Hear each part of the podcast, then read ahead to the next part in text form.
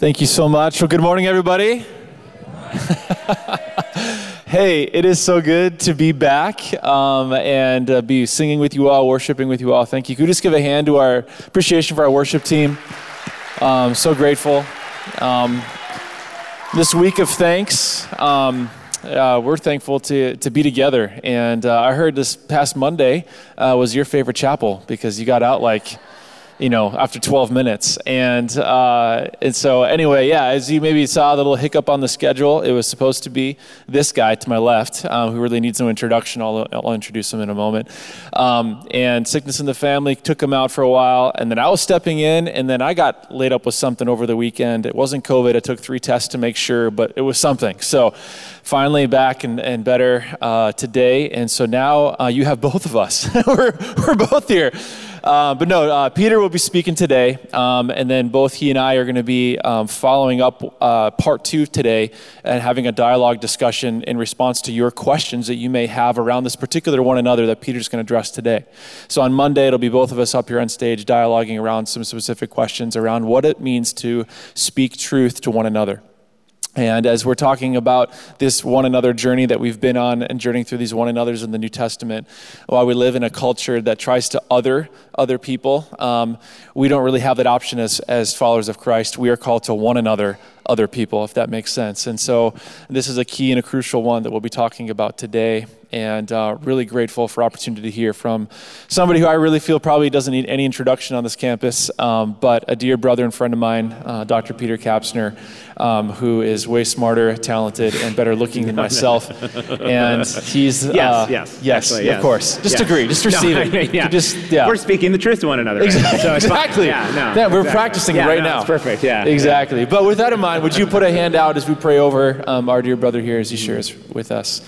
So, Father in heaven, thank you so much that we can call you our Father. Thank you that you have reconciled us to, your, to yourself. You have redeemed us. Thank you that you have uh, transformed us from being enemies into being your beloved sons and daughters because of the great love with which you have loved us. And thank you that we can be together. Thank you that you've brought uh, your servant and our dear brother here, uh, Dr. Kapsner. And I pray that as he speaks and shares, from your word to us. Again, that our hearts would be good soil to receive your word. Father, that your truth would bring freedom and would release us to truly receive the abundant life and to live and express that abundant life um, as we go about our day today and this week. We ask this in Jesus' name. And all God's family said, Amen. Amen. Amen. Amen. Um, so you can keep walking off, Chapel Boy, but I do have a couple nice uh, comments for you uh, here today. So. Um, this is hard for me to reciprocate kind words to you, uh, Justin, because you know how much your little perfect hair and perfect beard drive me wild, uh, given that I'm significantly challenged in those areas. But uh, knowing that you're leaving about a month from today from this position, and just reflecting a bit on our friendship, uh, I think I can say out loud to the community that you asked me to give a reference for you on behalf of the ministry venture into which you're headed, and, uh, and I was so delighted to do so. And the reason why I was delighted is because, in the, in the privacy, as it were, of that conversation with the organization that you're joining, as they asked me about you, I was able to um, unashamedly say that you are a person behind the scenes and outside of the visibility of your position who is the same when you're on the scene and within the visibility of your position. And that integrity of who you are, not perfect, but care about who Jesus is and want to bring his kingdom into this world in a way that is tastable and touchable is something uh, that I will greatly miss in our friendships, in our conversations, in our texts, in the random ways you pop into my room where I'm teaching and all of what that is. So I am in, just entirely grateful for your friendship. I used to think that I needed 20 or 30 friends in life somehow. That was never going to be attainable anyway. But uh, I've come to realize that two or three good friends in the journey is maybe all that we need. And so I'm grateful for our friendship as it has been, and I'm grateful for what I'm sure will still come in the years ahead. So thank you, Justin, for all of what you've done for the community here at Northwestern. That was not speaking the truth in love. I felt obligated to say that. Uh, Uh, delighted to be with you. I am not happy about this topic, speaking the truth in love, uh, because that means you have to speak the truth. And uh, that isn't always the easiest thing to do in our passive aggressive Minnesota environments. And it sometimes isn't the easiest thing to do in church or in Christian communities, and that's often because of our views of God or what might be going on behind the scenes in our heart if we're to pull back the curtain. And what I mean by that is how we present ourselves within a Christian body such as this. If you are like me, is often quite different than who I am behind the scenes or at 12 o'clock, uh, 1 o'clock, 2 o'clock in the morning when I'm grappling with some of the, the things that are true about the interior world of my soul. Stuff I don't want to talk about at parties. And so we are going to talk a little bit about the truth of those things today. But my hope is in this is that in bringing some things to light, that it doesn't feel like a hammer to do so. Uh, it always drives me wild when theological or, or, or self subscribed theological gatekeepers wield truth and it feels like a hammer. It makes me want to take a hot s'mores fork and poke my eyeballs out when that happens. Um, I was talking with my friend over at Faith Radio a couple weeks ago, and I said, You know, I wish I was a, a fly. I think flies have eight eyeballs, and that would give me more opportunity to, to rip some of those out and, uh, and still be okay. Uh, the truth, when you speak it, it, it, is, it is intended to bring things to light. And when those things are brought to light in the hands of a beautiful God of Ahava, a beautiful God of love, it gives us hope then in those really difficult places in our soul that we just wonder if we'll ever find hope. And so I hope as I say some things moving forward here in just a couple minutes about what, are, what is likely true in our community of faith, that you will start getting tastes of hope from that, that it won't feel like a hammer, it will feel like hope. And we need to do this work because in the early church, evangelism or bearing witness to the kingdom was less about your ability to go tell the theological story to somebody in a mall somewhere. And evangelism has always driven me nuts to some extent because I thought, really? I'm going to go to Rosedale, I'm going to pick somebody out, tell them how much of a sinner they are, and tell them to pray some magic prayer on the spot right now. It just wasn't something that uh, I could get my head around. And thankfully, within the early church, when you read from Acts chapter 2, it's their lived life together. It is who they are together relationally in community, how they treat one another, how they see one another, how they talk to one another, how they manifest the beautiful power of the Spirit in their midst that then is compelling to the world around them in a way that the world says, something is really different about all of you there. Tell me about that.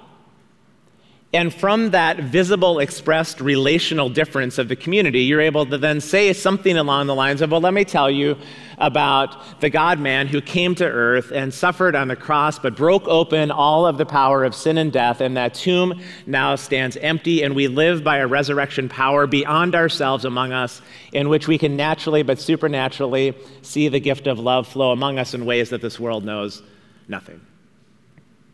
And it shines a beautiful evangelistic light. It bears witness to something in this world.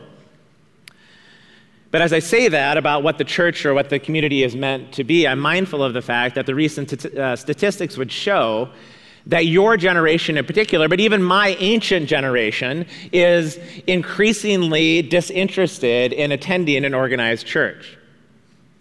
And this is where speaking the truth about maybe why that might be comes into play this morning. So, Justin, again, thank you for this brutal topic uh, to talk about. So, I reflected on that a little bit, reflected on my 18 years that I've been teaching, my 30 years in vocational ministry in different kinds of environments, my what feels like sacred eight years here at Northwestern. And by sacred, I mean just the wonderful spaces I've had a chance to spend with all kinds of people like yourselves. 100 minutes out of whack on a Tuesday or a Thursday in the classroom and, and what gets shared in those spaces. And, and from those, those sacred spaces, you've revealed a bit of your journey for me.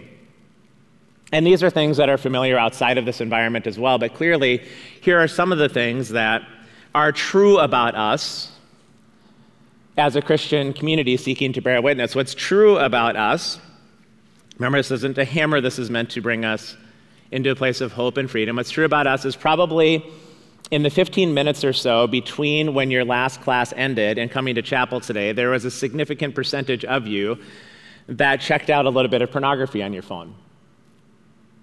And if not in those 15 minutes in between classes on your way to chapel, certainly within the last 24 hours, uh, probably 36, undoubtedly in the last 72 hours, living that journey of shame and of fear and of disappointment in oneself and getting hooked yet again by it, promising never to do it again, and yet finding yourself clicking on that link again some 24, 36, or 72 hours later, wondering if there's any sense of freedom or hope, wondering why now in the repeated engagement with it, that you are seeing people around you, dear brothers and sisters and imagers, through the lens of sexual potentiality before you can even see them, thus, the devastation of porn, probably true, undoubtedly true among us. I think it's some 95% uh, within the Christian community, and seeing it play out, it, it, it out, not just here, but in other environments, something that's probably true. We don't talk about that. But if we can bring it into the light, maybe there would be some hope. Other things that might be true about us undoubtedly, there are some in us that in this last week have lied to our parents. Now, my son is sitting in the front row right here, and so, uh, Caleb, let me just ask you have you lied to me in the last week or so? It's not, you know. No. Okay, you're going to say no. Say, so, thanks for lying about your lack of lying. that was easy. no. So, undoubtedly, uh, for reasons potentially what seem explainable, uh, we have, or, or you have, all of us have on some level, perhaps deceived another beautiful image bearer in order to gain some kind of advantage or to maybe play a bit uh, of pretend, thus creating a fracture between me and that imager in some kind of way that is not resolvable because you're not actually who you are. Now we're in the game of pretend. I remember not necessarily being an overt deceiver, specifically at your age, but I remember playing the game of Christian pretend which in a certain kind of way is a deception where I pretend everything looks good and I go into any given social environment trying to read the relational cues of that environment and then trying to act according to that uh, environment to, to those social cues because I didn't want to experience the relational rejection that would be possible. And boy, that's a tiring life, is it not? To play the game of chameleon? I remember when I would then go to bed that night and just think, I'm exhausted. I've got to get up the next day and play this game of pretend, this game of fraud. Again, there's probably many of us here in this room that feel like Christian frauds. Uh, I know we've been talking about this in my classes quite a bit over these last few weeks and months uh, and even years about uh, we don't really know if this whole kingdom journey is true. Filled with doubt, and concern and wondering about God's faithfulness, trying to hang on for your dear life, stuff we don't want to talk about because the people that we extol and put up front are always the strong Christians, but there's something must be wrong with us. And yet, when we talk about it in our classes, pretty much all 30 of us are like, yep, we feel a bit fraudulent from time to time. I know that this was, would never be true of any of you, but I remember when I was an undergrad at Bethel, yeah, I know. I know. It's, I know. It's, that was a difficult season in my life. It was, you know, the wilderness. I get it. I get it. So I know none of this is true of you, but I remember thinking, drinking alcohol, there's nothing in the Bible that says I can't drink alcohol. And so I raged against that covenant machine. Hate, I was like, you are making me sign this covenant. It's unbiblical. And so I remember uh, in my junior year, my buddy and I lived off campus in Polynesian Village Apartments. I don't know why we chose that place, but we did. Uh, and we lived on the ground level, and we were dumb enough to leave our sliding glass door open because we didn't, couldn't be bothered to walk all the way down the hall to unlock the front door. So we'd pull up, park, and walk in. And uh, my then girlfriend, I think fiance probably at that point, was living with an RA on campus at Bethel. And that RA, for reasons that I still don't understand, liked to run. Why would you ever like to run? You run if you're chased, and that's about it. so she ran. And she would run from Bethel to our apartment in Polynesian Village. And she had the gall, she had the nerve to slide open our private glass door and walk into our apartment and open up the refrigerator because she's probably thirsty from the dumb running. And she found a six pack of beer in our refrigerator, thus creating a profound moral dilemma for the RA, who is a mandatory reporter of such things, but she's also living with my then fiance. What does she do? And being the spiritual giant that you know and would guess that I was back then, I may have used phrases like breaking and entering related to what she did in an attempt to stop her from reporting us. So I know none of you in the last month or so have gone to parties or maybe out to a bar, have broken the lifestyle statement, maybe like me, raging against the machine. You know, I didn't know at that time what maybe it was costing me to put my integrity in ink on a piece of paper, even though something was unbiblical. I still realized that I could act in a way related to it that was immoral. And I, it took me a little while to recover my integrity in those places. To, to disagree, but to still be a person of integrity, was something that I needed to learn. Or perhaps some of you, many of you, have, uh, are in a relationship and maybe in ways that you didn't anticipate when you came on campus for the first time and started your journey here at Northwestern that you have been with your boyfriend or your girlfriend and it's late at night and a, a Netflix show is streaming and um, you begin to round those bases, as it were. And find yourself now one fleshed to another person, or maybe quite a few people, and don't really know what to do about that. and wonder if you could ever walk down an aisle and have it be real, whether you could stand up in front and greet a spouse and have it be real, wonder about the confusion and the pain. There's so many things that we could talk about. And what I'll suggest to you is perhaps the reason why young people, but even people from my generation, are increasingly disinterested in attending the organized church is because they know, as we know, that if you were to pull back the curtain of what's actually happening among us, beautiful but struggling imagers, uncertain about what to do with the private sin that afraid ever to make it into the light. And people say, why, why would I want to be a part of that? To what are exactly are they bearing witness? How are they even different? In fact, they are just maybe that much more in bondage. You might as well just celebrate all of these things so you can be free. in the weird version of freedom that that is. I think there's a lot of reasons why we find ourselves in these places of profound hypocrisy.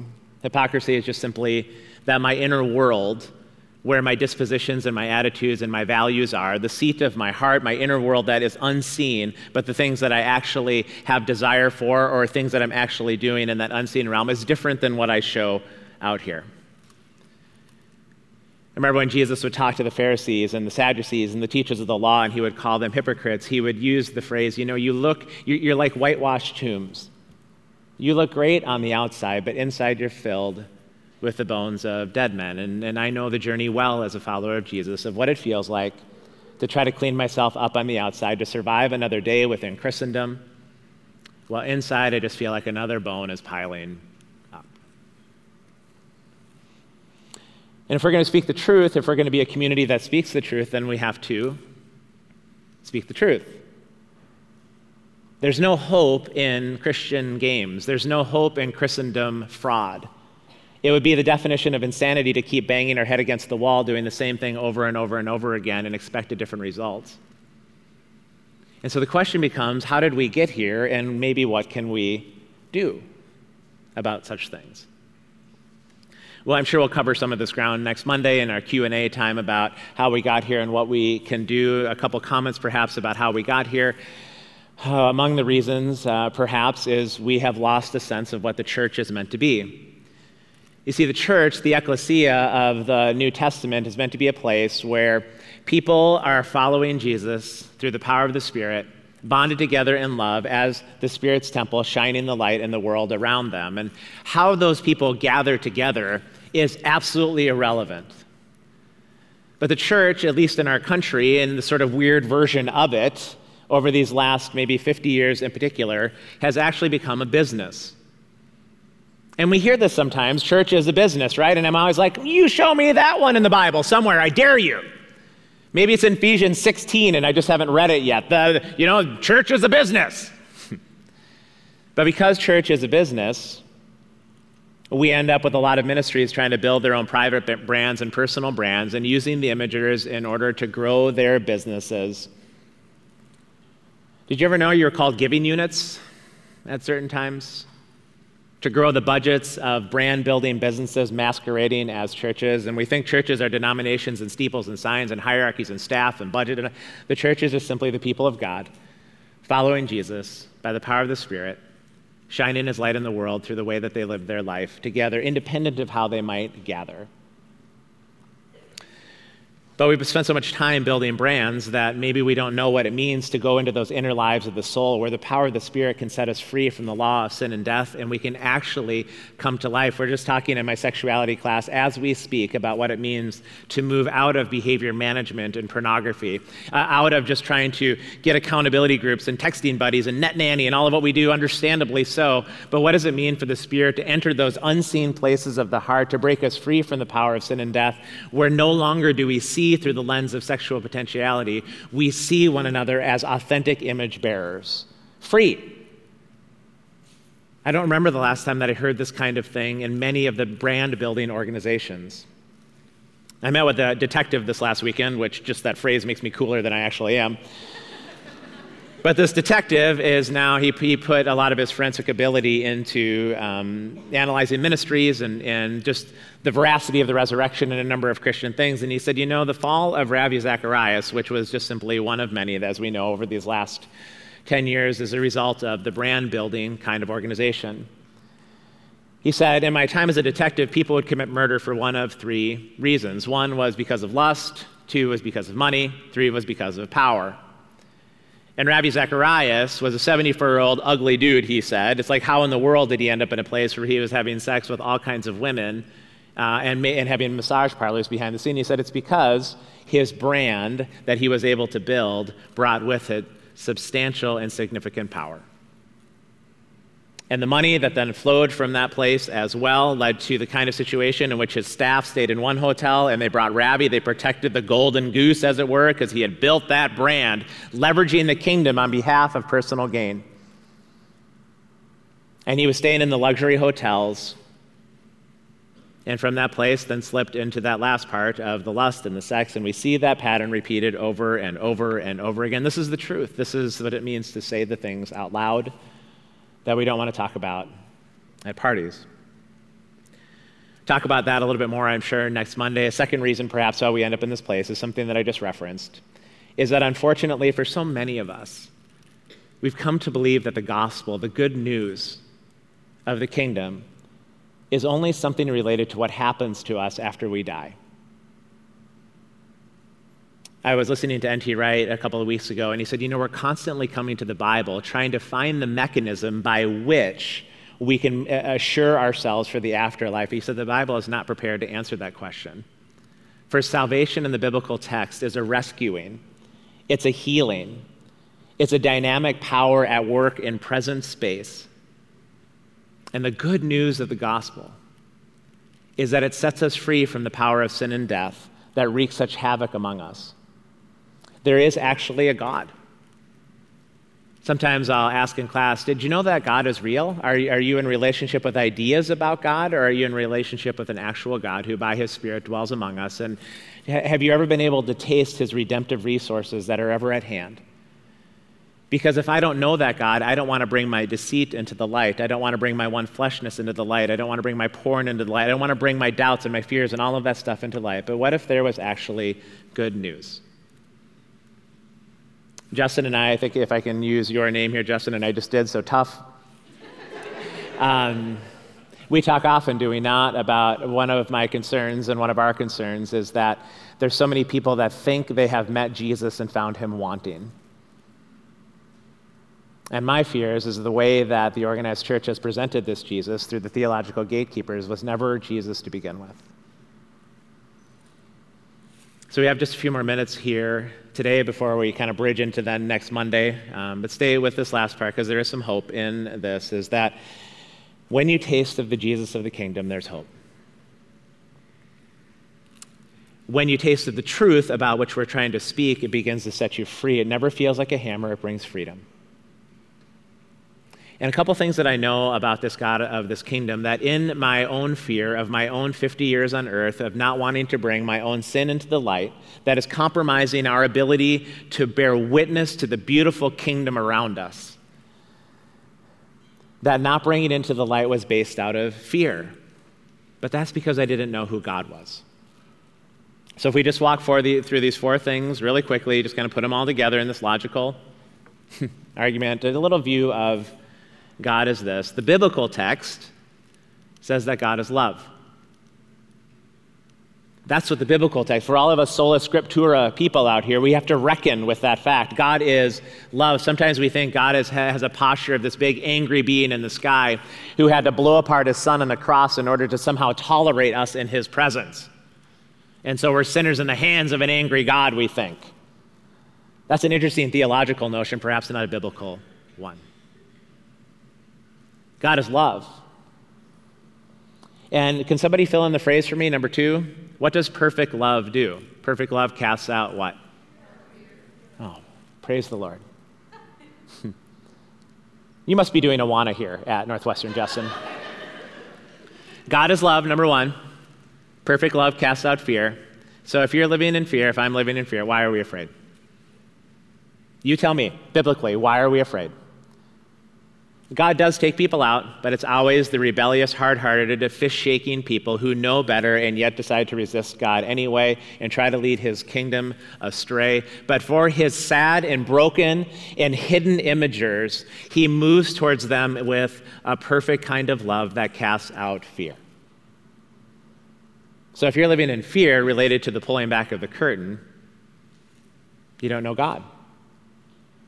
Third part, fear, our, our love is defined in the biblical text as a tender hearted, other centered, passionate compassion. God actually likes us, a tender hearted, passionate compassion that will never, never leave nor forsake, but will seek the wholeness of another person above oneself. Just think about being in the hands of that kind of being a passionate, compassionate, other centered king of a kingdom who never leaves nor forsakes and will seek your wholeness even if it costs him everything. No wonder I don't have to be afraid. And the last part of this is that God's love, his beautiful ahava, agape, hesed love of the biblical text, was demonstrated by this that while we were yet sinners, right in the midst of our porn, right in the midst of our one fleshness, right in the midst of our doubt, our unfaithfulness, our deceit, right in the midst of all that, while we were yet, while we were yet, in the middle of clicking on the link, he is coming for you while we are yet. God's not fussed by that stuff. He's fussed by his imagers who will otherwise be uh, just torn apart by the sin that is so hidden. Bring it into the light. That is the truth of who we are. But there's even a better truth that greets us for God is for us, and He can begin to set us free from the power of sin and death. There is good news. And if we as a community can begin to live in the reality of the biblical good news of the God who is for us and sets us free from the power of sin and death, that tomb is empty, there's a resurrection power, we can begin to shine in evangelistic light in a world that desperately needs it. So stop there for today. I'd love to pray over you as we go, and then we'll pick this up again on Monday.